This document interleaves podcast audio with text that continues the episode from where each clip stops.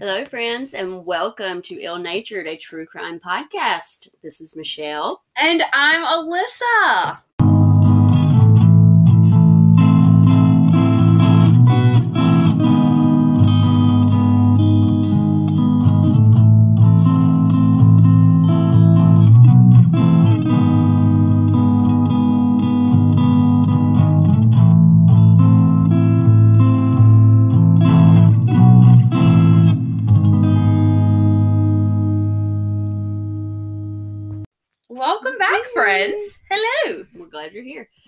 It's Live and in person, as Hi. always. So great. So, like I said in our Halloween episode, we're going to mm-hmm. try to start recording ourselves and posting clips of it. So, I might be looking down. This is where my computer's at. So, And I'll just stare at you like this the whole time. yeah. That's you, not creepy. you can right? look at yourself and be like, damn, I look good. Oh, okay. Okay. So, welcome Sorry. back. Anything new? We're very glad you're here. We hope you enjoyed the Halloween episode. We had so much fun We recording that one. We love Halloween. We had our Halloween party last night. we Um, did. We tried to record this episode last night and it didn't work out as planned, and that's Mm-mm. okay. No, it did. And it is okay. But we had lots of fun. We did. Um, and we didn't have a pumpkin carving contest because I couldn't find Well, pumpkins. We carved a pumpkin, so I guess that means just by default that that we won. uh, we'll have to do a costume contest. Oh, we could do the costume. That's perfect. So oh, we can at least have one Halloween contest. That's right. And let you all see. So, um, today, guys, I just want to go ahead and prepare you all that you need to buckle up and get ready, okay? Because this is going to be a long one. Uh-huh. It's a large case. There's a lot of information, and there's probably a lot that I'm not even going to be able to mention because th- there's just so much. Right. So, this is the most known case we've done probably so far, and I would argue and say this is probably the one one of the serial killers that you can mention to anyone and they've heard of this person. Yep. Um Agreed. whether they know anything about it or not, it's a different story. But if I say the Zodiac killer, You know. you know who I'm talking about. So That's right. I did a Facebook poll on our group and I had a couple of different serial killers listed out like Jeffrey Dahmer, John Wayne Gacy, Ted Bundy, the Mhm. Zodiac, Richard Ramirez, which one you wanted me to cover. Because I was having a hard time choosing. I was actually leaning towards the Zodiac, Right. but I just was wanting to know what y'all wanted to hear. And to my surprise, the Zodiac got blown out. Like they the one. yeah, like the one by the most far whatever. So yeah. The most, the farthest. Yeah. Whatever. Yeah. so y'all are on my wa- wavelength, which I appreciate, Uh-huh. and I am excited to jump into the Zodiac Killer. Now, it is unsolved.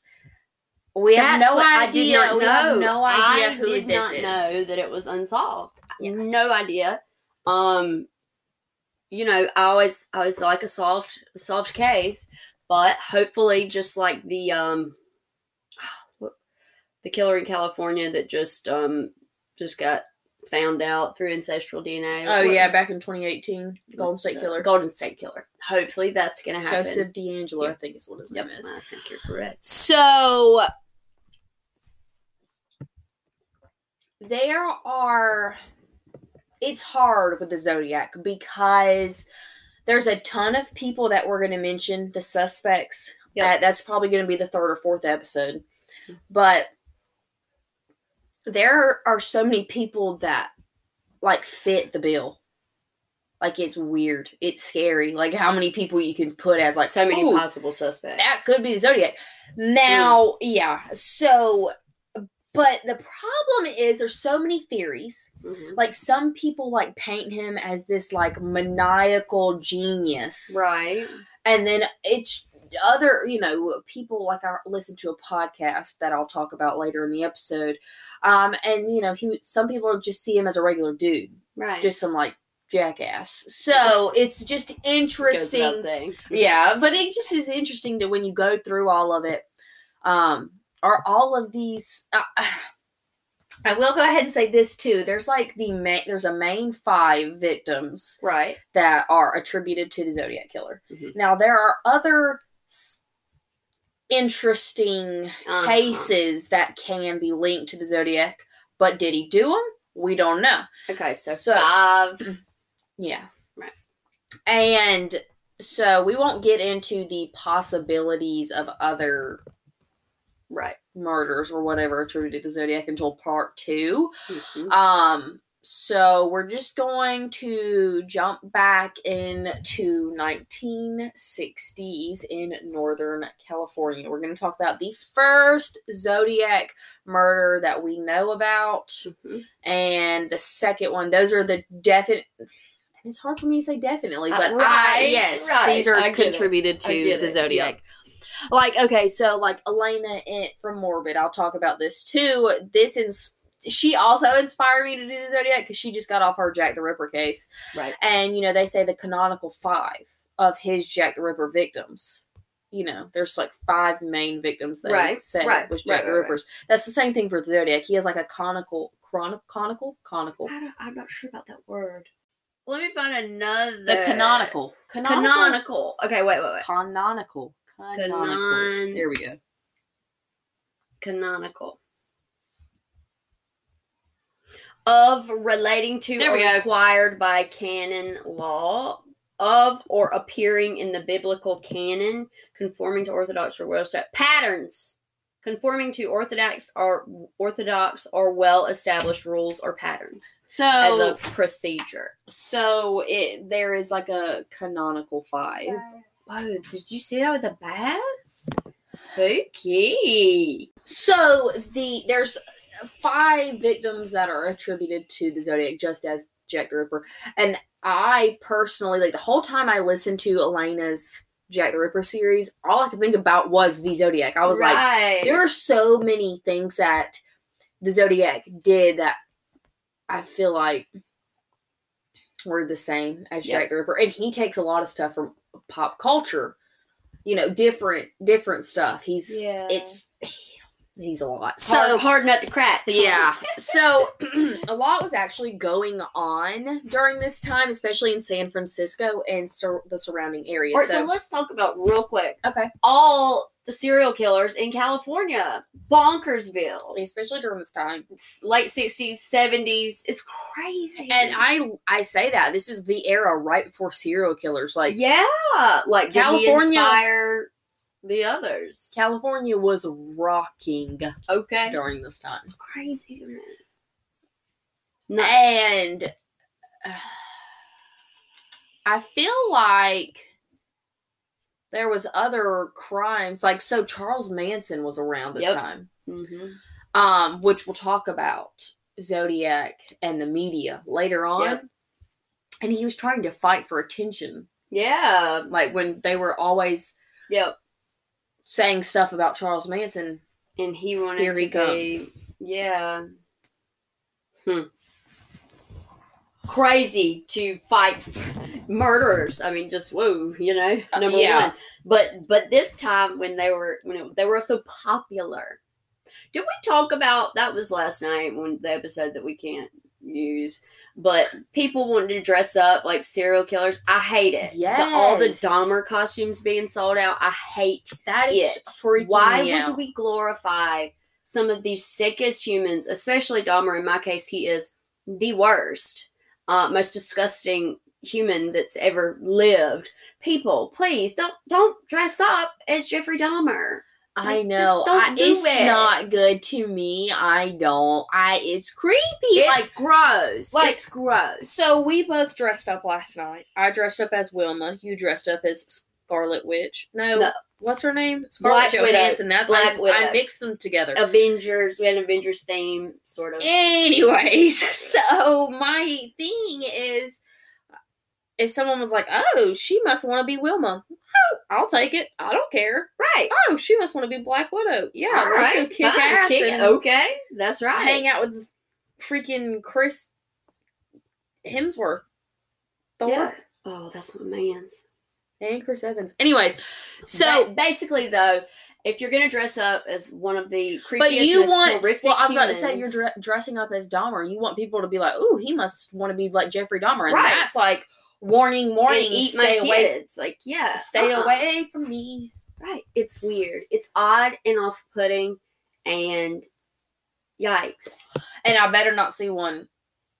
We're recording this the day before Halloween. Yeah. This will come out after Halloween, though. but if I see funny. you, I'm It's not- fighting you on sight. It's not cheeky and fun. It's not funny. It's not cheeky, No, it's not funny. Not funny. not funny, Not not, at all. cheeky. Damn it. Don't do it. So yeah. Sorry, that's my little side note because I saw something about the costumes being sold out, and I was just like, "What the hell? What is Sold happening?" out. Yeah, people can't find cos- Dahmer costumes anywhere. Why would you choose to emulate that person? Oh my gosh. Anyway, so rant over. It also really creeps me out when people like walk around with like Ted Bundy's face on a sweatshirt too. Yeah, it's I, I just to glorify these people. It's a lot. It's too much, and I hate it. It's just not my groove. But. Um, mm. anyways, Sorry. So That's all I'm gonna say about that. Okay. the first murder that happens in the Zodiac Mm-hmm. series that we start with is in 68. So the year before in 67 Mm-hmm. during the summer was the summer of love. So San and it was like based in San Francisco. Yeah. So like thousands and thousands of like teenagers and young adults come. So it's like flooded with people. Yep. It's a very big part of the hippie movement. Oh, free love. Tons of Drugs. drugs, yes, such as Mhm. LSD being brought in. Yep. All this kind of stuff. So, like I said, Charles Manson and his followers were running around as well. Mm. And it was just right before the serial killer boom, if you will. Yeah. Boom. So this brings us to December of 68 and it was a friday night on december 20th and stella borges and her daughter were leaving her house on lake herman road to go get i it i will say that i was kind of confused on when they like said these people in some articles it was saying that stella was going to get her son but then Mhm. others were saying it was Stella's grandson, meaning it was baby Stella, her daughter's son. Son. Okay. But anyways, it doesn't matter. They were going to get somebody from Right. town, which is Benicia, California. And this was around 11 10 p.m. Now, Lake Herman Road is very, very desolate. Mhm. Very hilly. Not very many people live on this road. Yep. And the turnout that we're going to talk about was um, at a water pumping station. And this gate entrance wasn't even being used. Like they had it locked Gotcha. there just wasn't a lot going on. And it was midnight too, so it's almost Right. midnight. There's no lights. There's not even lights there now. So there definitely Right. wasn't in 68. It's pitch black. You can imagine some places around here where you drive at night. Right. But I'm trying to paint you a good dark. picture because it blows my mind to hear like mm-hmm. Alaina and Ash talk about they're like, Oh, we went out there and it was like dark. Like real like I didn't know it was like that dark. And I'm like, you walk out of anybody's house in South Georgia and it, is looks like that. dark. It is dark. Yeah. but we live in a different place. Right. So I can't imagine like Atlanta. yeah. like, you don't ever get real dark. I'd have to tinfoil my windows, man. Oh yeah. I gotta sleep in the dark. Like it sucks living in the Mm. city. Okay, my little city. right. That's Because there's a street light right. right outside my house. Yep. But seriously, I go in like my backyard and I'm scared. Yeah, Anyways, that's a big backyard too, and the with the the little shed and everything. Yeah, the I, I'd be scared. I'd be scared out there too. Crackheads hiding out. Surprise! surprise, shorty. Yeah. Let me Mhm. holla at you. And the three-legged dog running around. You seen him? Uh uh He's Yeah. creepy? No, he looks sweet, but I still don't want him running at me at night. Uh uh You don't With three creepy. legs. Stop it. Quit playing. Mm. So Stella and her daughter were on the way to town, like I said, driving down Lake Herman Road when they were approaching a curve that they had to slow down for. hmm Now, this is the curve that was the turnout was on. Yep. Um, that the you know water pumping station. This turned into a lover's lane. This turnout did because it was Uh-huh. locked all the time. Right. And a ton of high school kids, of course, would come. You know, do their thing. That's It's right. What they did in the Right. '60s, right? Right. And so, You don't hear about lovers' lanes well, this is probably why. these days. Okay. Okay. I mean, you ask me, like, what happens to these kids? I, I wouldn't. I wouldn't be going on Uh-uh. no lovers lane. That's for sure. Mm-mm. So they're going around this curve and they're having to slow down. Well, while they're slowing down to go around the curve, Right. the lights are shining on the turnout. And she sees a car with headlights on, and then there was two bodies laying on the gravel. Mm. So she panics, of course, and Yeah. races as fast as she could to Benicia. The entire time she was honking her horn, trying to get Glad she anybody's attention. there and did not try to investigate. Oh, yeah. Like she is she's going fast. She eventually ran into Captain Daniel Pitta Mhm. and Officer William T. Warner. And reporting what she had seen, you know, there's a car out there, there's two bodies. She did mention that there were no other cars going in either direction. Mm. And that's important later on. Yeah. And she, according to ZodiacCiphers.com, she discovered the bodies around 11:20 p.m. and Captain Pitta said he was on scene at 11:28. Now, a couple of the other books I read said that she ran into the cops around 11:20, but it all lines up around the same area. That's right. To me, it's about 11 11:20, 11:30 Yep. when they get on scene. Yep. Um and sh- we we're gonna back up just a hair and talk about another detective. Um, detective, detective, Ugh. detective Pierre Bidou. Mhm. Him and his partner were actually going to serve a search warrant at a cottage on Lake Herman Road Mhm. or at Lake Herman. Um, excuse me, and you had to drive right past this turnout. So these two cops are driving past this turnout right.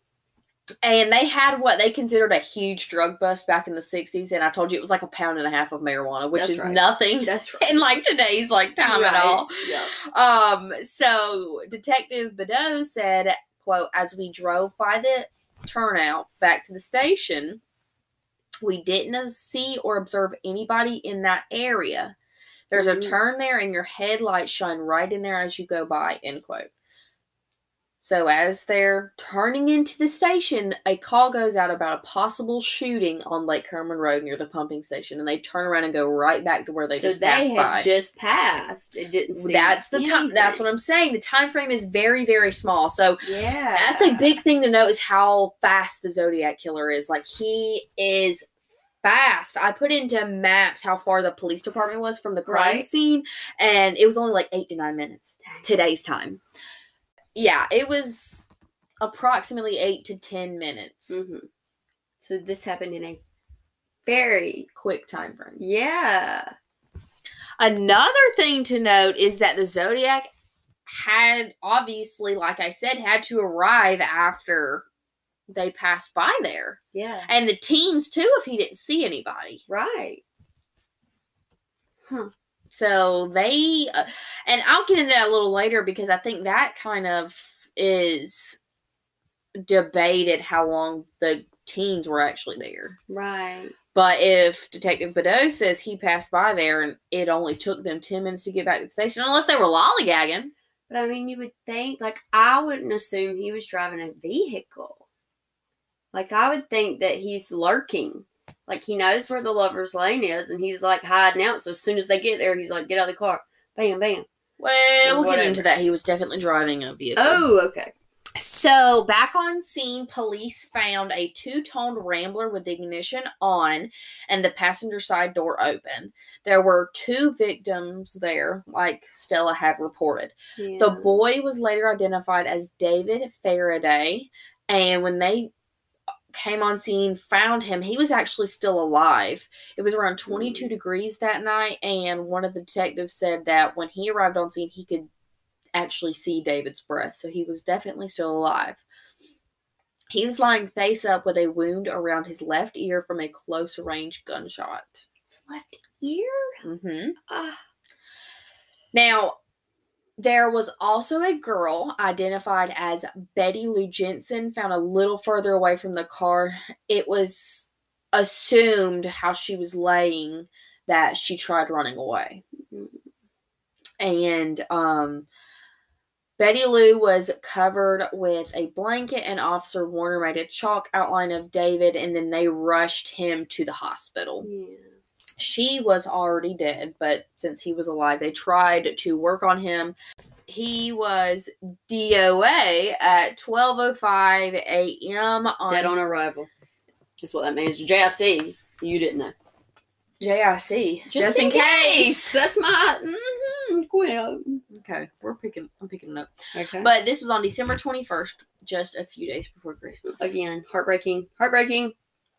Now, there were 10 bullet casings found at the scene.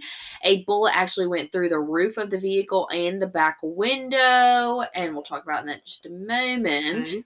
And all the doors on the car besides the passenger door was locked and closed. Now, before we go too deep into the investigation, the scene, and all that, Yep.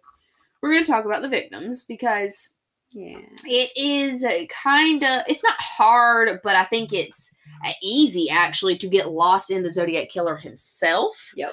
um and everything that he forget does about the and we don't want to forget the victims. We never want to forget the victims. exactly They So- deserve Yeah. exactly way so more than he does. we are gonna first start with david arthur faraday who was 17 years old he was described as an all-american guy he was a boy scout scholarly varsity athlete he was kind well liked handsome dude very involved in the church which is where he actually met betty lou jensen at Mm. who was only 16. She was popular. She had tons of friends. She was a really talented artist, hardworking, and studious. Um, so they actually went to different schools, and a lot of people that I read about that were friends with these two noted that David would come just, I guess, just about every day and visit her since they had met on his lunch break or I guess after school. Crushing hard. He was, and he was being I a very nice it. gentleman. Aw. So they had their first official date together on Friday, December 20th. Now, earlier that day was the last day of school for Betty Lou and a friend, Lorraine DeGrow, who remembered walking home with her after a rally they had at school. And she remembered Betty Lou saying, Okay, I'll see you next year because school wouldn't be back in until after the new year Right. after Christmas break. So around 5 p.m., Betty Lou and David were seen with friends, and by 6 p.m., David was leaving to get ready and take his sister somewhere. Uh, he's just doing, you know, a few chores or whatever before Right. he was able to go out on his date. He ended up wearing a light blue long sleeve shirt, brown corduroy pants, and tan low cut boots. I'm gonna buy Will a pair of corduroy pants. Why don't men wear corduroy anymore? I don't know. I mean, it's great. Do you like? I love I love corduroy. corduroy. I'll dress in corduroy head to toe. I don't even care. Me too. Okay, let's do it together. Okay, I want some beige corduroy pants. Ooh, flares. We'll be looking. Nah, I don't do flares. I'll do skinnies. See, do I like bill bottoms. Yeah, I've been there, done that, and I don't want to go back. Okay, that's fine. Yeah. Anyways, so he left his house around 7:30 p.m. to head to pick up Betty Lou. She ended up wearing a purple dress with a white collar, and on that collar was a Christmas bell brooch. Love a brooch. That's so nice. She also was wearing black T strap shoes. Now, not only was this her first date with David, but this was her first date ever. And of course, one of the stipulations was her parents meeting David before they went out. that's right. And so he arrived at her house, and around 8 p.m., they were finally introduced. Hmm. She told her parents they were going to be going to a party after the concert at school, and Betty Lou kissed her father goodbye and promised to be home by 11 p.m. Mm. And it goes without saying that Betty Lou did not return home by 11 or even at all. Now, allegedly, there was no concert, so the couple actually uh, went to talk with a friend named Sharon and left her house by 9. Okay. and they went to a local drive-in, got a coke, and according to Robert Graysmith's book I read, The Zodiac, which it will get into in a minute Good about that too. Well, well, yeah, Yeah. but there's just some things I'll have to tell you about it. Uh, David was pulling into the turn around 10 15 p.m. Now, this is, I'm just not sure about that timeline. Yeah, because we know that the the cops that were serving the warrant drove by. So it says they drove, yeah, they drove by leaving Yep. and headed back to the station. And by the time they got to the station, and t- by the time they were got it, got, got into the station, that call came out. So that means Stella had already found the bodies and reported it to a police officer. So we're talking about a, a tiny amount of time. Yeah, Tiny. like ten minutes. yeah. So David and Betty Lou are parked on the turnout on Lake Herman Road, probably stargazing, getting to know each other, you know. Uh, when a car pulled up beside them. And of course, no one truly knows what happened that night, but we can assume from the autopsy reports, the crime scene analysis, and the unsub profile what happened. Yeah. So it is believed that the Zodiac killer pulled up beside the couple, ordered them out of the vehicle, or because there were two bullet holes found in the car, Right. he might have fired two warning shots and the couple escaped out the passenger side. Or said, "Get out of the car." They didn't move, so he fired the shots. yeah, I guess that, yeah, that can happen too. Yeah. So either way, he fires the warning shots into the vehicle with a 22 pistol. Um and it was thought to either be a JC Model 80 or a high standard Model 101 with Super X copper coated long rifle ammunition. Okay. Yeah. Take your word for for it. Yeah. okay. We don't know anything about uh, bullets. no, we don't. It was a pistol pistol case Right. thing. Okay. okay. So There you go. Next, it is believed that Betty Lou exited out the passenger side, followed by David, who we know was shot beneath his left ear. Now, it says that was causing fatal brain damage and he would have collapsed instantaneously. But Detective Bidou said he was on scene and saw him breathing. So that doesn't mean that he was dead, but he also. Right. Hmm. Right. So He wouldn't have been. He wouldn't have come come back to life or or been able to live his life like he started the night out. Right. He would have had damage and yeah. So that correlates with him being found perpendicular to the rear tire. Now, Betty Lou was found a little further away from the scene, and common sense tells you that she probably ran after seeing David get shot in the head. yes. So she's running for her life, and unfortunately, is shot five times in the right side of her back before she falls onto the ground with her head facing the rear bumper. And then, of course, the you know women drive by, the teens are discovered, and police get on scene. When they do their initial investigation, there was no indication there was a robbery or any sexual assault either Right. which is a big deal in my opinion because some one of the primary suspects that police believed was the zodiac killer i mean he had a molestation charge so right. he wouldn't have just I, he would have molested the girl. I would right. assume. Like, doesn't seem like there's a very clear He- motive. here. exactly. Yeah, there's not. He's just going out there and killing. That's like, That's really difficult to wrap your head around. well, exactly. And So police for police too, I'm sure. and that's why they kept saying like it's hard to just like I don't know. yeah. Like he's just going out there and killing just random people. Yeah. So I'm anxious to see if there's a pattern, like to the type of people he kills, or what's this got that look? I just have so many words to say. I don't want to jump ahead of myself Don't- though. don't so don't do it.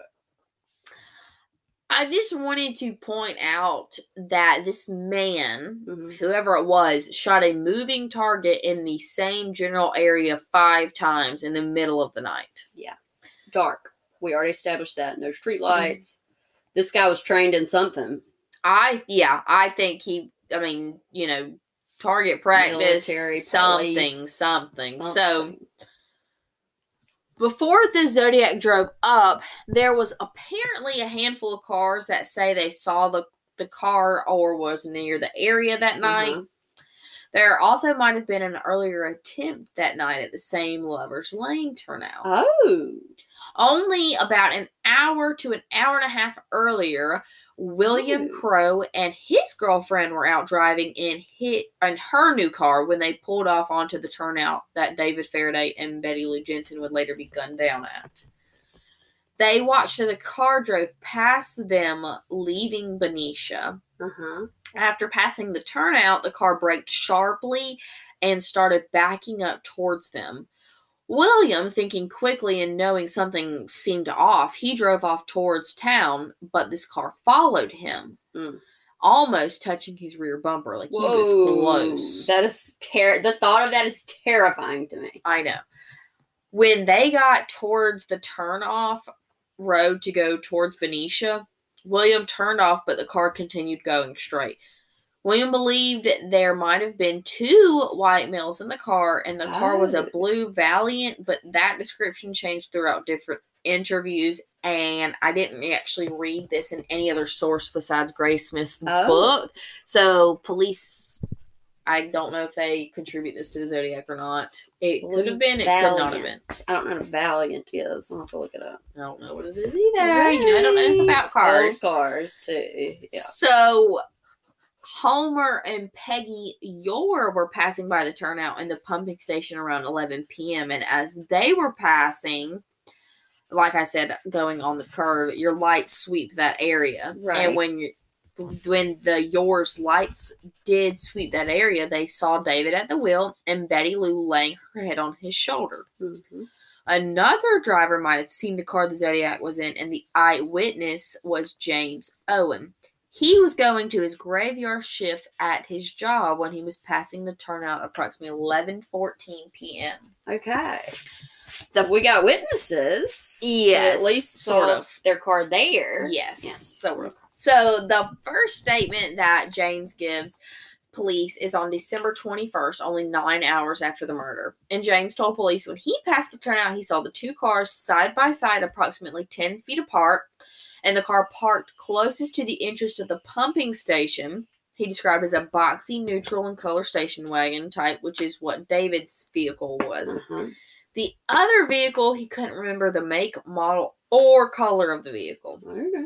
Now, in statement number two that was given on the 24th, this time he added a few details that he didn't mention in his interview with police before. Okay. James said he definitely saw two cars, but did not see any people in or around the vehicles. And this time he said the cars were only parked about three to four feet apart. He then claimed as he drove by, he got about a quarter of a mile or 30 seconds past the turnout and he thought he heard a gunshot, but his music in the car was so loud he wasn't sure. Mhm. So his story varies slightly as well, and both seem to give more details further into the investigation, more than likely to help, but I'm not sure if all the details are true. Especially because he didn't tell them in his first interview. I mean, maybe he forgot, but Or I feel like if he you was nervous and yeah. But I feel like if you uh, heard a gunshot, you wouldn't forget that. well, right, and I don't know. I mean, if he was close, a gunshot's not going to sound like any music you're playing on your radio. Would it? Oh, No. Maybe. Uh, yeah, I don't know.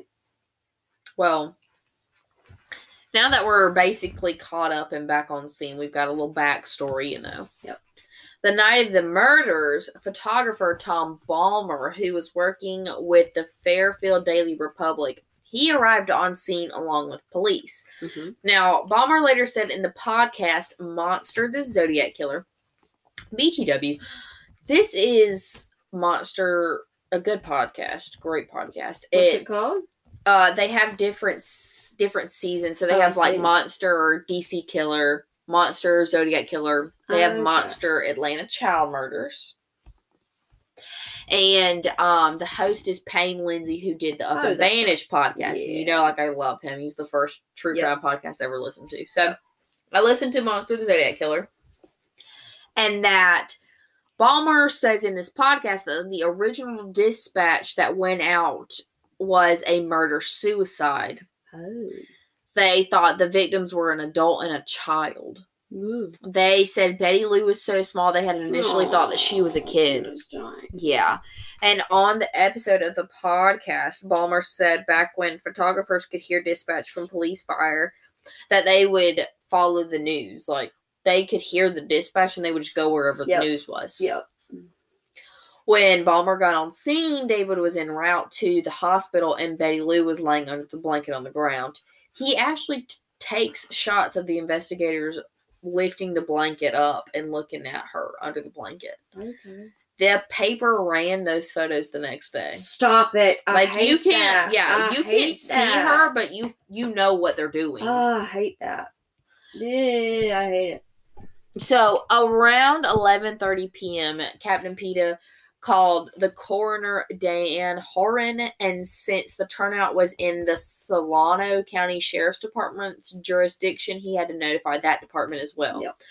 So Deputy Russell Butterbach was on scene.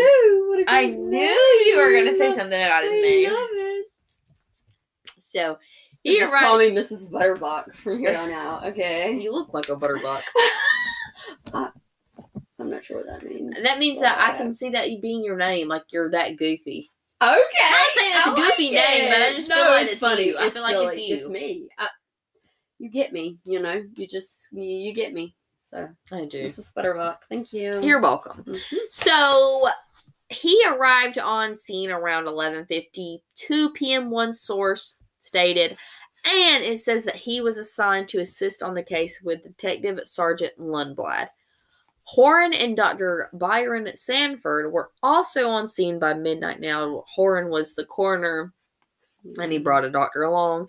And Dr. Sanford pronounced Betty Lou dead on scene and ordered an autopsy. But before they could move her body, they had to snap pictures of her in every angle they could. Unfortunately, Can that's you imagine probably, being the human that has to do that? That has that's to take what I was about crime to scene say. photos. Alyssa. Yikes. I wouldn't want to. No, that's all I would see when I close my eyes. Or pictures of that. God bless you all. can Yeah, do that. that's hard, hardcore right there. hardcore. Yes.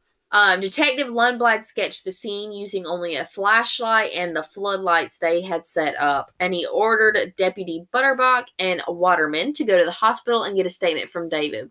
Mm. When they arrived at twelve twenty three, they were notified that he was dead. That's fast. Yep. They started the investigation like any other regular investigation because they had no idea who this was at the time. Right. Like we know it's the Zodiac, but he hasn't been named. right. We have they have no like I'm any sure idea. these kids didn't have enemies. right? You know, like they're yeah. I'm sure they weren't involved in any illegal, you know, shenanigans. Right. And there's no other killings that the police know about that they can link to him. Yep. There's no letters that have been sent in yet. Yes. So, yeah, there's a lot that hasn't happened. Yep. Another thing to note that in 68, right before the serial craze in the 70s and 80s, so the term serial killer was wouldn't even be coined for another six-ish years. They didn't even know what a serial killer was. That's crazy to me too. We've known it our whole lives. Oh yeah, know? you say serial killer, I can give you that Uh, definition real quick and fast. yeah. But they didn't even have that name. Like they had no like this was a they have no idea what's going on.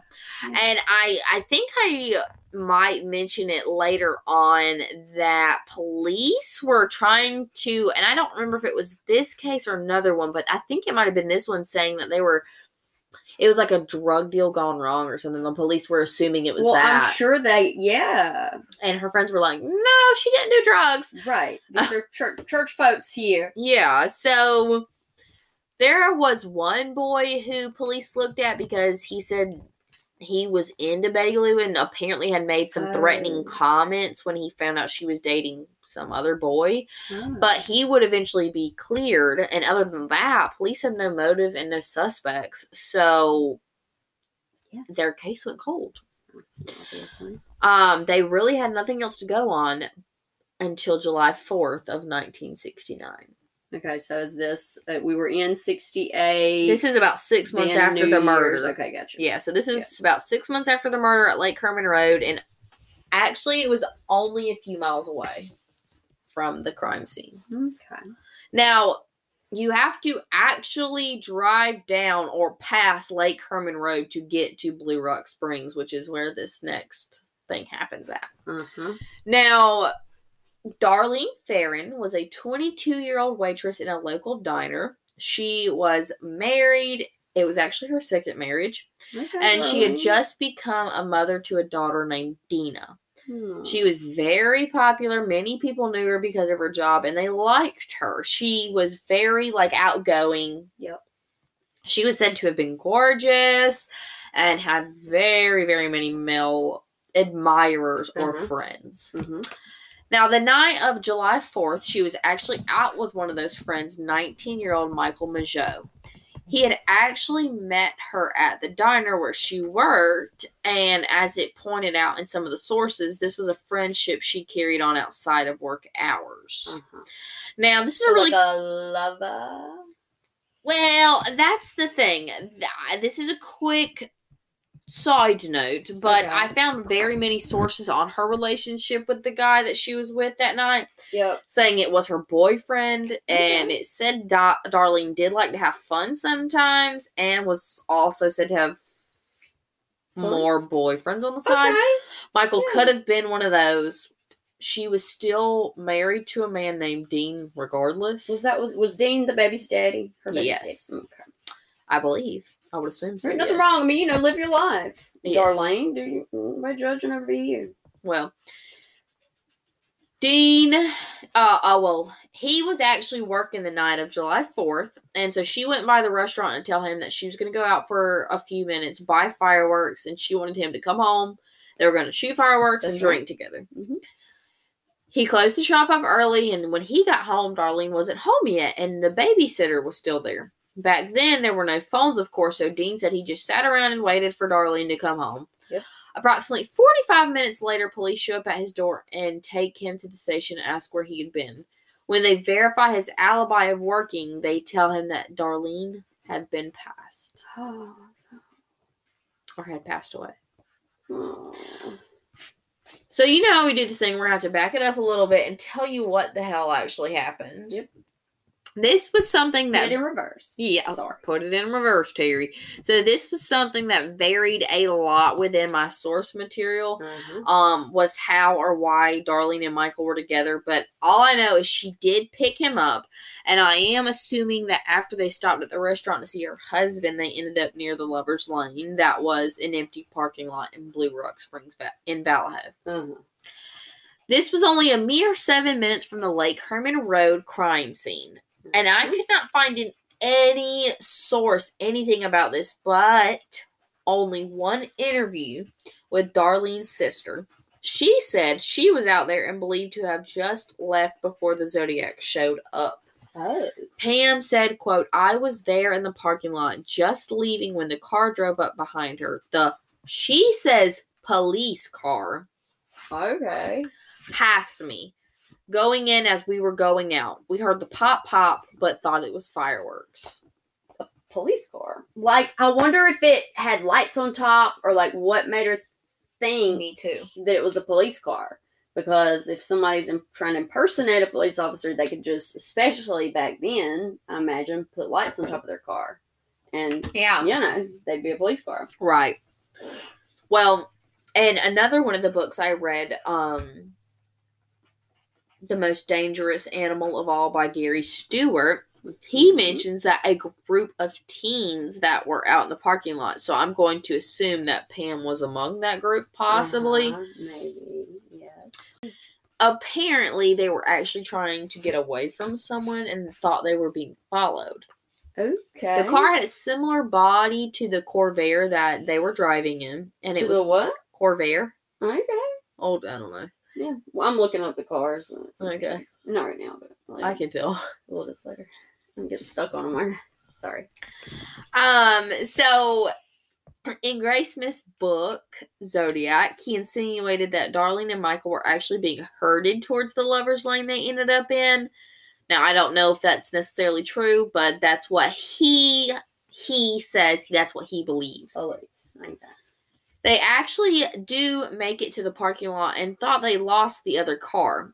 Now, briefly mentioned in Stewart's book, he said the man was indeed following them, but didn't necessarily say the couple knew they were being followed. So I'm just, it's differing in different sources, like whether they knew they were being followed or not. That's right. Um, but either way, the couple was sitting in her brown Corvair with the music playing with the motor off when the car caught up with them and pulled into the parking lot. The driver of the car parked about six to eight feet away from them and turned the vehicle off. Mike thought that this was a 58 or 59 Falcon with old California license plates and knew it was a man driving alone in the car, it seemed like. Mm-hmm.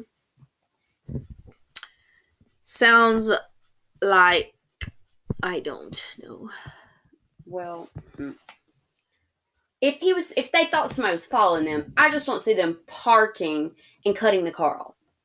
Right, so I'm You kind know, of gonna that's lean what- towards yeah. that he might have been following them, but I don't know if they knew. Yeah, maybe they didn't. Yeah. But this car pulls in behind him or whatever, you know, and he sits there for only about a minute before he abruptly turns around and leaves. Oh. Now that sounds like a little like William Crowe's experience with a mystery driver before the first Zodiac Yes, murder, if you yes. ask me. Uh huh. Agree. This car returns only a few minutes later and parked behind Darlene and Mike. Mike actually thought that this car parked behind him was the way a police officer or a state patrolman would pull Uh-huh. behind you if they pulled you over. Yep. The man driving this car exited and walked towards their vehicle with a light, later described as a heavy duty flashlight with a handle. He arrived at the window and shined the light into Mike's eyes. Mm. Without warning, the man held up a 9mm pistol and shot multiple rounds inside the vehicle. So Bullet- just like that, didn't say a word. Yeah, exactly. Ugh. Bullets entered through the passenger side, injuring both Michael and Darlene. In one source, it said Michael managed to throw himself into the back seat, probably out of fear or to avoid being shot anymore. And there were actually some bullets that were said to have passed through Mike and hit Darlene. Yes. So these are probably, I mean, pretty hardcore bullets. And he's, I mean, he's like right here. She was slumped over the steering wheel. The shooter started to retreat to his own car with his head down, but heard Mike cry out in pain and stopped with the car door Mike. open. The light from the interior of the car showed on the shooter's face, and Mike saw a man with a large face who was apparently not wearing glasses, which is important, Okay. I would think. Okay. He thought the man was his was in his late twenties or early thirties, and was said to have light brown curly hair and a military crew cut style. He was a beefier, stocky fellow who, he, well, yeah, and estimated to be about five eight or so. husky. He was husky. Yeah. So the shooter turned around and started back towards the car. He leaned in through the open window and shot the pair a few more times. Hmm. After the second shots were fired, the shooter got back in his car and raced away as fast as he could, leaving only dust behind him. Hmm. Now, even though he was badly wounded, Mike seemed to crawl back over the front seat and open the passenger door where he fell onto the concrete. One of his injuries was far from a bullet was from a bullet that entered from his right cheek and exited out the left. That bullet ripped a hole into his jaw and his tongue. He tried his hardest to call for help, but he was only gurgling blood. yeah. Yeah. Imagine so. He heard Darlene moaning from the front seat, but there was nothing that he was able to do. Luckily, around this time, there was someone actually awake. Around 800 yards away from Darlene and. Mike Mhm. was a house. And this house belonged to the Blue Rock Springs Golf Course caretaker and his 22 year old son, George Bryant. George was actually awake around midnight because he couldn't sleep and he heard the gunshots go off. Did he get up to investigate? He heard a pause, more gunshots, and then Hmm. heard a car drive off at a super speed and burn rubber. Okay. Also, there were three teenagers that had pulled in afterwards looking for a friend when they passed by the Corvair, Mm. and they heard a muffled scream. Mm. Upon further investigating, they found Mike on the ground, and he was able to sort of tell them that he had been shot, and there was a girl in the car who had been shot as So well. So Mike is still alive yes, after the perpetrator has left. yes, Okay. he's fighting. He survives? Question mark. Am I jumping ahead? You're jumping ahead. Sorry. Jumping sorry, ahead. sorry. The teens raced back to one of their houses to call the police because you know, Right. 69, you don't have cell phones. Right. There were part. There were also calls about hearing. There were also more calls about hearing gunshots at Blue Rock Springs as well. So, Detective Sergeant John Lynch and his partner Ed Rust received the call while they were out in plain street clothes driving around Uh-huh. in Graysmith's book, Lynch supposedly said that there were actually received the call and kind of moped around about it because it was just kids shooting off firecrackers. He said he Ah. felt bad about it later on because if they had rolled on it, they would have passed by the shooter and the car. Mm. Now, I say supposedly because this is one of the things I'll say about Graysmith's book.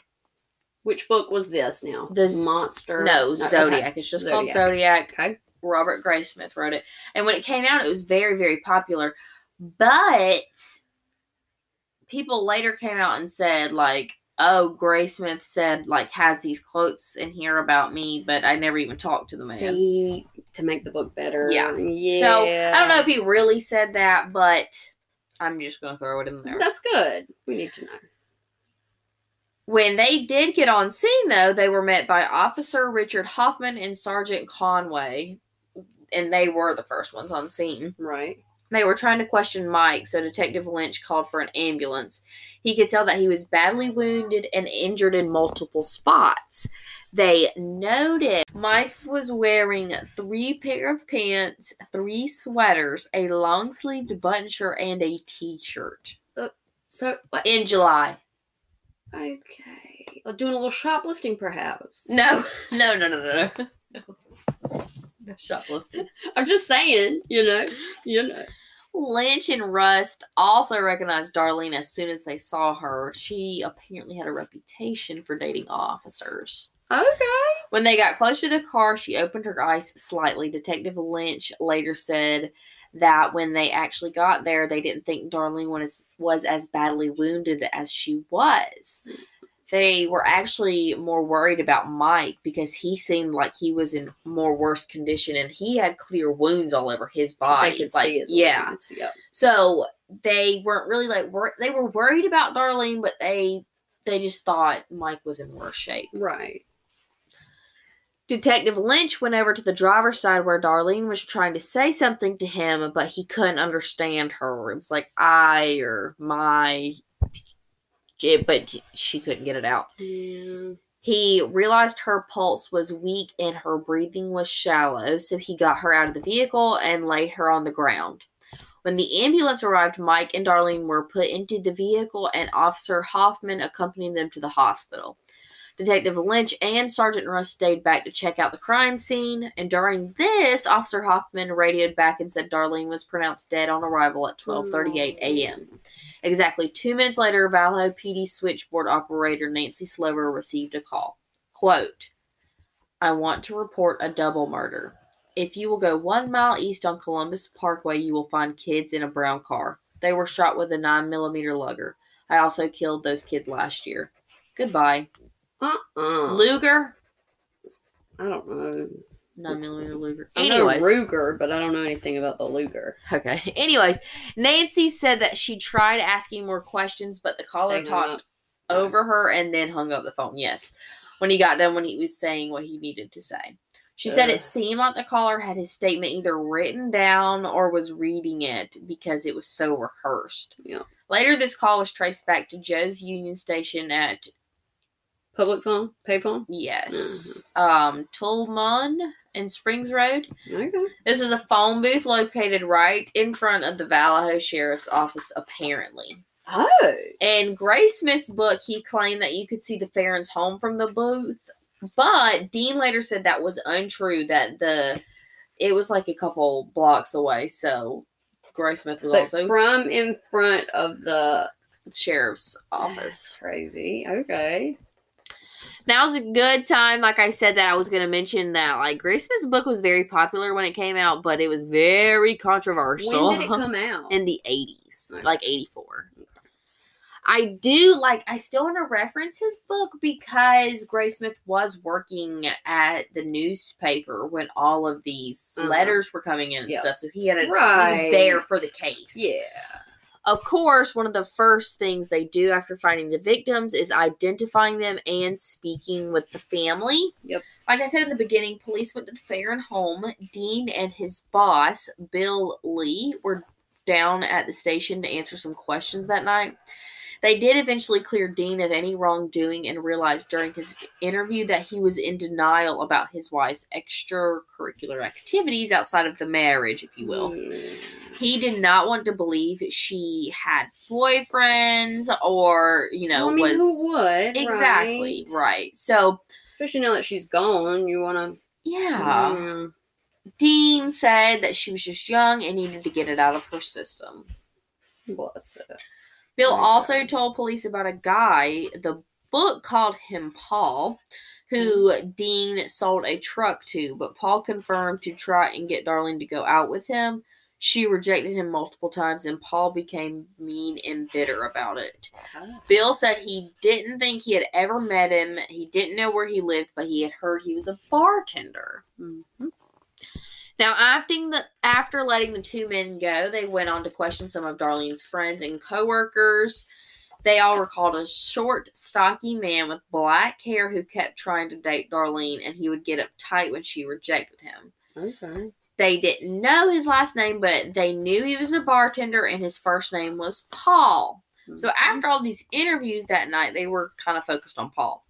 He Yep. seemed to have a motive. He saw her going out with all these different guys, and she wouldn't really give him the time of day. Yeah, right. Yeah. And around 3:30 that morning, Darlene was taken to Twin Chapels, a funeral home in Vallejo, and photos were taken of her body. Mm. At 8:25 a.m., Mike went back for surgery because remember he's still alive. That's right. Yeah, he's still alive after the attack. It was emergency surgery to repair all of the injuries he sustained. They had to wire his jaw and put three metal pins into his left leg, and then cover that with a full cast. the jaw, I forgot he got shot through his cheek and out the other cheek. Yeah. it hit his tongue. Yeah. Oh, it makes me hurt. Yes. It makes me hurt. He still wasn't able to speak without pain due to the tongue injury. Right. After surgery, though, Mike was able to be officially interviewed about the incident.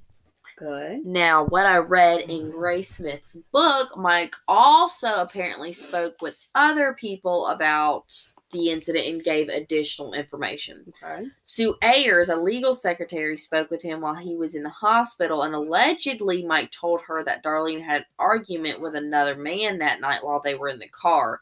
And the stranger followed them to Blue Rock Springs, where the argument continued. Possibly the bartender. Mm, Okay. possibly. Uh-huh. That man was the one who shot them.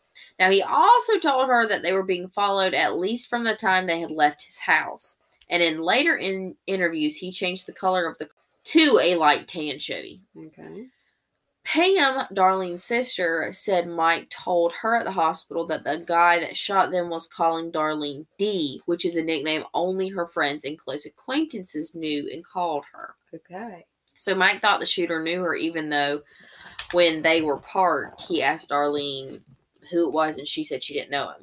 So he still believed that she did. She did.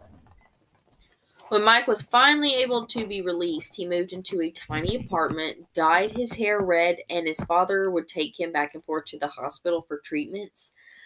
Later, he actually ended up moving in with his mom in Southern California. His appearance change, him hiding out, and eventually skipping town led to people thinking Darlene did, in fact, know her attacker, and Mike might have too, and was scared of getting sought out Well, to wouldn't you be job. scared? Period. Well, that's what I was about to say. exactly I would be. I wouldn't want to. I would have moved almost immediately because He's coming after you regardless, man. That's what I would have thought. agreed. But playing devil's advocate here, like you said, Mike didn't necessarily need to know his height or, or his attack for him to want to leave. So, Right. that's like super Mhm. normal. yeah. Also, one more fact about Mike before we continue on is Detective Lynch said in the Graysmith book that he had figured out why Mike was wearing all the clothing that he was on the 4th Okay. of July. Uh-huh. Mike told him he was embarrassed about being so small, so he wore more clothing to look bigger. Okay, my husband used to do that when he was little. He was tiny, like so tiny, like the kid, like Owen. Really? How tiny Owen is, and he would wear double jeans, like double pants and shirts. So he wasn't uh, shoplifting.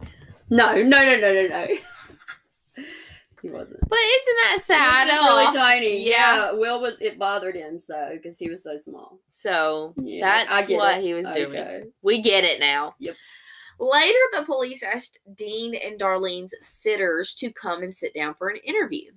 The sitters were two younger girls. One was named Janet. That was apparently Darlene's friend's daughter. Mhm. and her friend Pamela too. Now, when Dean had gotten home that night and walked in, he didn't even know who they were. That this was their first time ever watching Dina. During Janet's interview, she said the police were pushy, and it seemed to me that they were leading, trying to get her, you know, to say stuff about the huh. That happened. what happened, right? We know, especially back then. Yeah, she said Detective Lynch made the statement Darlene made it home around 11 and Janet corrected him saying no, she didn't see her until around 11:30 to 11:35. Mhm. She said they continuously told them it was later than 11, but the police did not Mhm. bother writing it down. They were set on it being 11 o'clock. Was I'm not really sure. And Janet said in this book, quote, she didn't even leave till almost midnight and she was murdered five minutes later. How could she Mhm. get out there in five minutes? And she picked somebody else up too. We thought it was important. You can't get all the way out there that quick. Huh. Interesting. Yeah, because the police notes it was reported she was murdered a little after midnight. So they're that's why they were pushing for Yeah, but but wow. Did they have somebody they liked for the crime and that timeline would line up with So I don't know, but I Hmm. do know that Janet has a point because I Google mapped this area and today it says it would take about 11 minutes to get from Darlene's house to Blue Rock Springs Golf Club. uh-huh. That's about six miles apart. Like Janet said, though, Darlene went and picked Mike up in between her house and the parking lot. so, So, she didn't go straight there. exactly. Huh. And even if she left at 12 and was reported like that they were at the scene being shot like five minutes later, she still couldn't even make it out there that quick. So, some some some mess there. right. For sure. Now, in Stewart's book, Pam later states that Darlene was concerned about another guy that she had been seeing because he would show up to her house without invitation. And she later recalled his name being something short like Lee or Stan. Okay. Darlene's other sister, Linda, said, according to police reports, that Darlene had a man that would bring her gifts from Mexico, and his name was Lee. Now, I wanted to point out that Grace Smith, Grace Smith's, Do what? that Graysmith's book never mentioned Lee, and Stewart's book never mentioned Paul. So I think that each book were only mentioning info that could help build their case against who they believe the Zodiac killer was, Uh-huh, or maybe they're the same person. I'm not really sure, but they had two different names for them, and they were kind of different. So I'm just not really sure, you know. So I just wanted to state the facts about it all. That's good. Detective Lynch does contact Detective Lundblad from the Lake Herman Road murders to compare notes from the murder and crime scenes. Mm, They decided that the phone call that was received was not a ruse. Okay. Detective Lundblad did speak with press and acknowledged the similarities between the cases, but he did not mention the case or go into detail on what they had as evidence or if they had any suspects. Mhm.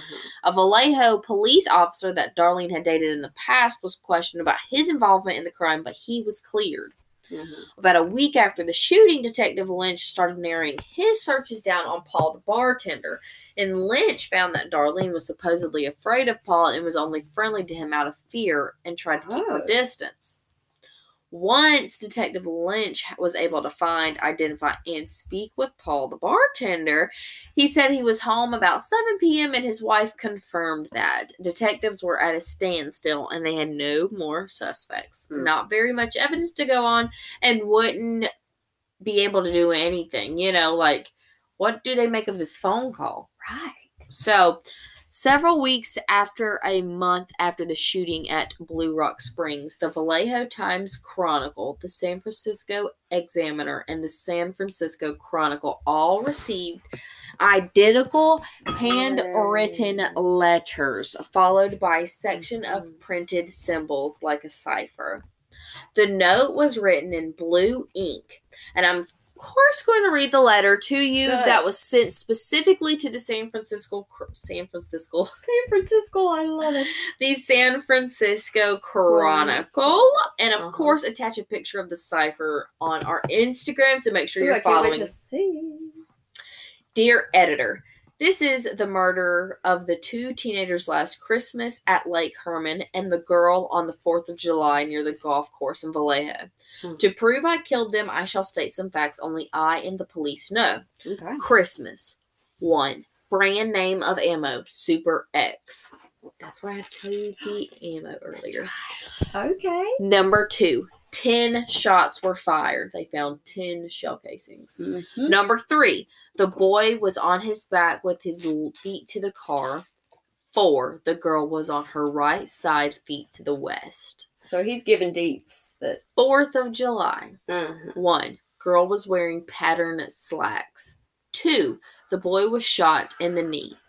Three, brand name of ammo was Western. Uh-huh. Western. Here is a part of a cipher. The other two parts of the cipher are being mailed to the editors of the Vallejo Times and SF Examiner. I want you to print this cipher on the front page of your paper. In this cipher is my identity. If you do not print this cipher by the afternoon of Friday 1st of August 69, I will go on a kill rampage Friday night. I will cruise around all weekend killing lone people in the night, then move on to kill again until I end up with a dozen people over the weekend. Each third of the message consisted of eight lines of 17 symbols, each including Greek symbols, Morse code, weather symbols, parts of the alphabet, Navy, semaphore, and Um, astrological symbols. It's just a bunch of crap. Yeah. Like a bunch of different symbols from everything. It's That's all over the place. nut. Okay. Precisely. Yeah. Now we must talk about this letter before we talk about what the papers did with the letter and how police react, etc. Okay. So the thing that should stand out to just about anyone over the age of probably 10 will realize the spelling in this letter is Bad? horrible. It's Mm. horrible. Now Christmas is spelled with two s's at the end. The author of this letter also would not use proper punctuation. Some capital letters were used all over the place when there shouldn't have been, and lowercase letters as well. Super weirdly wrote, and think more that was than done on purpose or like to throw off, you know. Yeah, so I think it was done in efforts to hide their intelligence and their Yep, yep, identity. yep. I do believe that this is the Zodiac, and I don't think there's really any debate on whether that It was or is not, yeah. yeah, you know.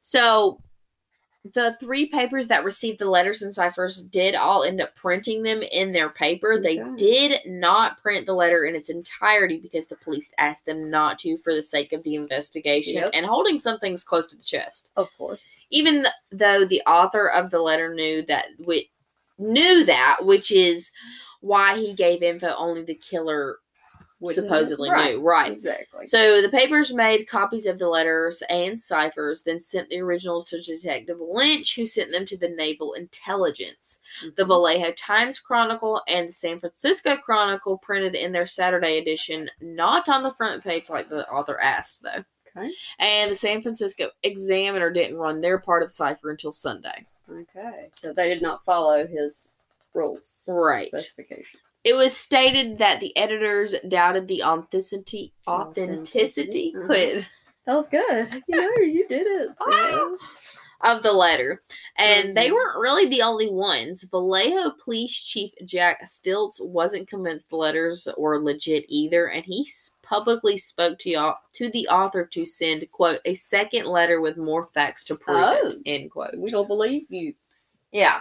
Okay. Stiltz admitted that some of the information in the letters were, in fact, private details about the case that police hadn't released, but he said that it was information any witness at the scene could have discussed with friends or around town in general. Okay.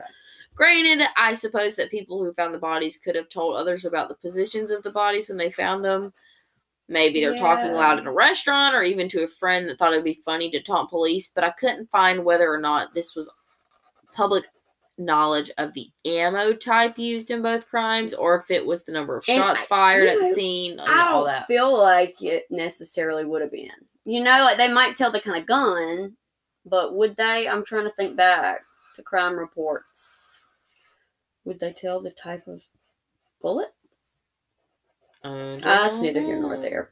But so yeah, Anyway. But if this was all not public knowledge, then I feel like this would be a dead giveaway that this was the Zodiac killer. So I just I just don't know, you know. We do have Yeah. letters to compare it to down the road, so Okay. not my professional how can you profile. tell me how many letters there were? Oh, all? gosh. Just out of curiosity, lots. There were lots. I can't remember the exact number, maybe 16. Oh, so lots, lots. So after he does his last confirmed killing Mhm. that we know about, right. it seems like he might just write letters in place of the murders. Uh-huh. But some people think he was still active. We'll just have to get Still into murdering. That. Uh-huh. Mhm. We'll get into that in a moment. Well, not in a moment, but like part right. three. So next few months, not weeks. months, golly, no, no, no. You never know. I mean, you don't. I feel like I'm a zodiologist at Us this point. talking about it so much, maybe it'll get it solved. Do you know what I mean? Like we're putting it out to the universe. We're talking about it a lot. You Hey, we know. did that with Brittany Drexel. Yes, we did. I'm claiming it. We did it. this is my not professional half profile I came up with while doing my Ooh. part of the research that the Zodiac Killer would 100% boast about his crimes and take credit for them. No one had connected these two killings at this time, and he said, Let me do that for police. Uh-huh. Like, I do think he would do that. Yep. Take credit for it. Right. And also, he's taunting police. So, Sunday, August 3rd, 1969, was the first time the cipher was seen altogether because, like I said, one of the newspapers didn't print their portion of the cipher until Sunday. Yep. That same morning, 41 year old high school history teacher Donald Harden stumbled across the cipher in the paper. Mhm. Even though he was 100 miles away from San Francisco, he still had.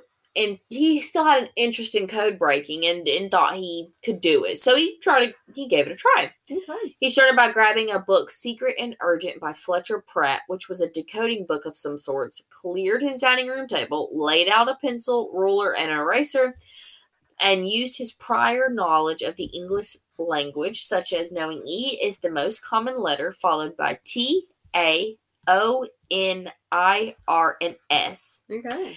And he also knew that the most common double letters are L, E, and S Okay.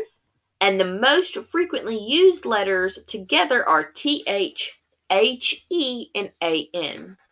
So he determined that the cipher was a substitute cipher, which meant that each letter was replaced by a symbol. In typical substitute ciphers, one symbol would stand for one letter, but in the zodiac cipher, one letter could have had multiple symbols. Symbols, Oh. multiple symbols. He rotated throughout the letter, making his. That's why it made it really hard to solve. So, like, E could have had like five different symbols. Oh. Yeah, so it just didn't stand for like one letter. Okay. I mean, even the naval intelligence had to ask the CIA and NSA to help crack it because they weren't coming up with anything either. Like, no one could crack the cipher. The symbols Zodiac used included backwards letters, figures, shapes, and, like I said, it, like all kinds of different symbols. Hmm. His issue at the time was deciding which part of the cipher came first, and he also couldn't tell where there were spaces in between words, like it was just block letters. Hmm. You'll have to look up a picture of it. Okay. Look up the uh. First. Yeah, first zodiac. First zodiac cipher. Check it out. Yeah. Zodiac. Now, Psych- Graysmith pointed out in his book that in his research he he thought that he had found that the zodiac actually did mark the letters in the order of Oh, the wow. sections were supposed to go as a clue for himself, but um, the examiner had two stamps on the envelope. The San Francisco Chronicle had three, and the Vallejo Times had four. So he feels like that was a way of numbering the cipher. But Y'all, this is whoa, Terry. yeah, man. This this bonkersville. This is something that I could not do. Decipher anything. Oh, yeah, you I know. That's yikes. Craziness. Yeah. Craziness. So three hours into looking at this cipher, Mhm. Don's wife, Betty Jean, decided to join in. Alright, She was very persistent and was determined to finish the cipher. They worked through the evening, and when Don went to bed for work the next morning, Betty continued working on the cipher. Even though she really didn't have any clue what she was doing, she kept trying. And when Betty. Don got home from work, they discussed it a little bit more. And Betty Jean had a personal opinion. She said that she believed that the killer would start the note out by saying I, and he would mention kill of, or some variation of the word like killing, kill, or whatever killed in. Yeah. in the let in the note. So they started with that, and knowing that double L is one of the most common doubled letters, that's how they began deciphering the zodiac's first okay. code. So these are lay people. This is a high school teacher and his wife. Betty Lou. A hunt Betty Jean. No, no, Betty, Jean. Betty Lou was our first victim. Sorry. Yes, Betty Jean. Uh-huh. The more they pieced things together, the more the cipher came together. Nice. He used kill once, killing twice, Uh-huh. killed and thrilled once apiece as well. They also started to recognize traps the author of the letter put in the cipher, such as using Q 15 times, hinting towards it being E, the most common letter, Uh-huh. but his E, the real E, used seven different symbols. Remember, too, how his letter was spelled. This cipher also contained misspellings that they were having to misspell the words that he misspelled. Misspelled. yeah. But he was able to come up with this intricate. That's crazy to me. Yeah. He's not a good speller. Yeah. Yeah, that's weird to me though. But it's bananas. Bananas that the Hardens decoded the entire cipher. They did it. All right. Two random people in Southern California, not the CIA, not the NSA, So naval they did it intelligence, or even the That's police. crazy. Yes. The Hardens spent around 20 hours on the cipher and solved it in a week's time. Wow. They kicked ass, man. Yeah. Around the same time, the new Zodiac letter comes in. So they just deciphered it, and here comes another one. Mm-hmm. Oh. But let's read the cipher first. This is how it read. Mhm. I like killing people because it is so much fun. It is more fun than killing wild game in the forest because man is the most dangerous animal of all. To kill something gives me the most thrilling experience. It is even better than getting your rocks off with a girl. The best part of it is that when I die, I will re- be reborn in paradise, and they have killed will become my slaves. I will not give you my name because you will try to slow down or stop my collecting of slaves for the afterlife. Oh my gosh. So he's collecting slaves for the afterlife. Phew. This guy's uh, a lot. It's quite a lot. He, he's thinking he's going to have slaves in, in, You in, don't par- say. in paradise. Okay. Then there were last 18 symbols that no one could ever decode. Oh. Now let's chat about a few things in the cipher. Mhm. Um, first of all, he referred to murdering people as a game, and some people take that statement about getting off as a little hint towards him being a sadist. Now, the phrase used in the cipher, the most dangerous game, many people speculate is a hint towards the book or movie, The Most Dangerous Game. The book by Richard. Connell was first published in 1924. It's about a guy who goes by General Zaroff that lives on an island where he pretended to be a host and housed shipwrecked soldiers before turning them loose to hunt them through the woods on the island. Hmm. Yeah, it's very, very well associated with the Zodiac case because the Zodiac killer, in fact, hunted people and seemed to enjoy it. Obviously, enjoyed it. He killed for the thrill alone. That was the only motive anyone could find for the murders. Now, the idea behind killing to collect slaves for the afterlife is thought to have come from a novel named Juliette by Mar- Marquis de Sade. Yes. Published- de Sade. Did I say that right? Yeah, you did. Yay! That was awesome. Yay! Okay. Now, this was published near the year 1800. hmm Already, he has used things such as taunting police through written letters to the press, like Jack the Ripper, Yeah. Taking inspo from Zaroff, a fictional serial killer, and some creepy ass philosophy uh, or belief from this old book. Now, it is Hmm. not the last thing he borrows or you know uses as inspiration. So, I just wanted to Copy. that out. Boo, you little copycat. Yeah, you little boob. Don called the Chronicle editor late at night and reported he solved the cipher, but was told he was one out of a hundred of calls they had received since printing the paper. He was said to mail his decoded cipher to the Chronicle and they would put it in the hands of Detective Lynch. Lo and behold, the Hardens really did crack the code. Naval intellig- intelligence overlooked their guess and confirmed it was correct. Keep in mind, though, it is not immediately published.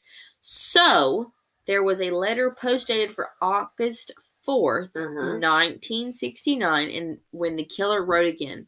This time it was in re- response to Chief Stiltz. This is a three page letter he wrote this time, and this is the first time he names himself the Zodiac. Okay. The letter reads as follows, and I am going to say something that might trigger some people, and I don't personally like to refer to people like this, but I'm going to read this letter word for word. Right. So I'm going to say it. I'm going to give a warning. Okay. Um, but dear editor, this is the Zodiac speaking. In answer to your asking for more details about the good times I have had in Vallejo, I shall be very happy to supply even more material. By the way, are the police having a good time with the code? If not, tell them to cheer up. When they do crack it, they will have me. On the 4th Oh. of July, I did not open the car door. The window was rolled down already. The boy was originally sitting in the front seat when I began firing. When I fired the first shot at his head, he leaped backwards at the same time, thus spoiling my aim. Oh. He ended up on the back seat, then the floor and the back, thrashing out very violently with his legs. That's how I shot him in the knee. I did not leave the scene of the killing with squealing tires and racing engine as described in the Vallejo papers. I drove away slowly so as not to draw attention to my car. The man who told the police my car was brown was a, this is the warning, Gotcha. a Negro, Uh-huh. about 40 to 45, rather shabbily dressed. I was in the phone booth having some fun with the Vallejo cop when he was walking by. Oh. When I hung the phone up, the damn thing began to ring and draw drew his attention to me and my car.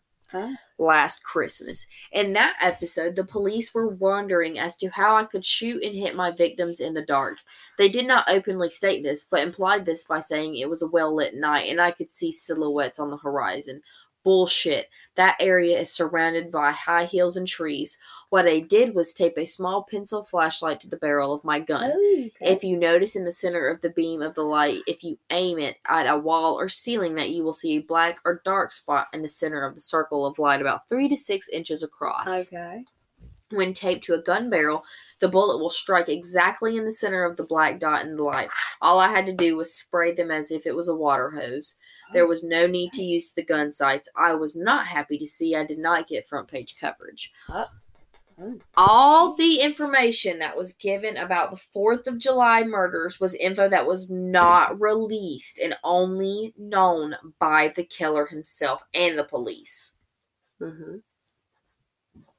Same with the murders at Christmas. He also had similar misspellings like Christmas with two S's. And this is the first time he named himself, like I said. And it was interesting to note that he said he did not speed away from the scene, although it was mentioned multiple times people saw them speeding away from the scene. Yeah.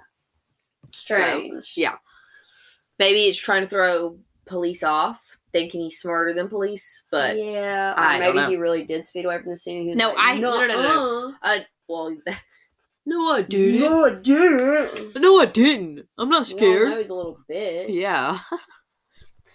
and I want to make sure to mention that this letter that Zodiac writes, he does not know the cipher's been solved yet, so he's taunting police again, saying that his name, like, you'll have me if you can solve the cipher, even though the cipher's already solved and Right, we but couldn't we don't. decode his name. Okay, but we don't have to tell you when we do anything because you're not in control. Some people came out with a sequence of random letters that they thought the killer's name was just rearranged. Mhm. They thought it was Robert Emmett the hippie, but people were not. Some people, most people are not impressed with that theory and do not. I don't know where that. it. Yeah, I don't know where that came from.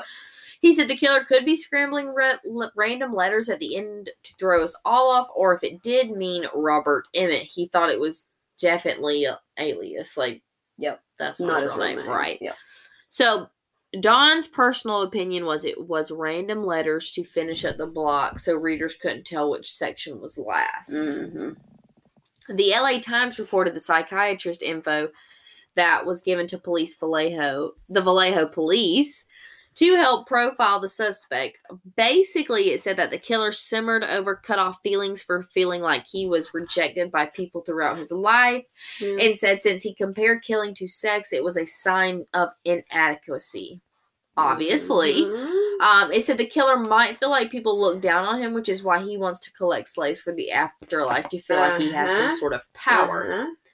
This also indicated that he had a delusional idea of social rank in his head.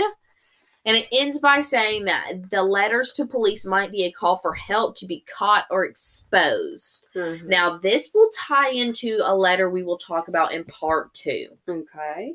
Personally, I don't know. Now, when I wrote this, I said I don't think he wanted to be caught.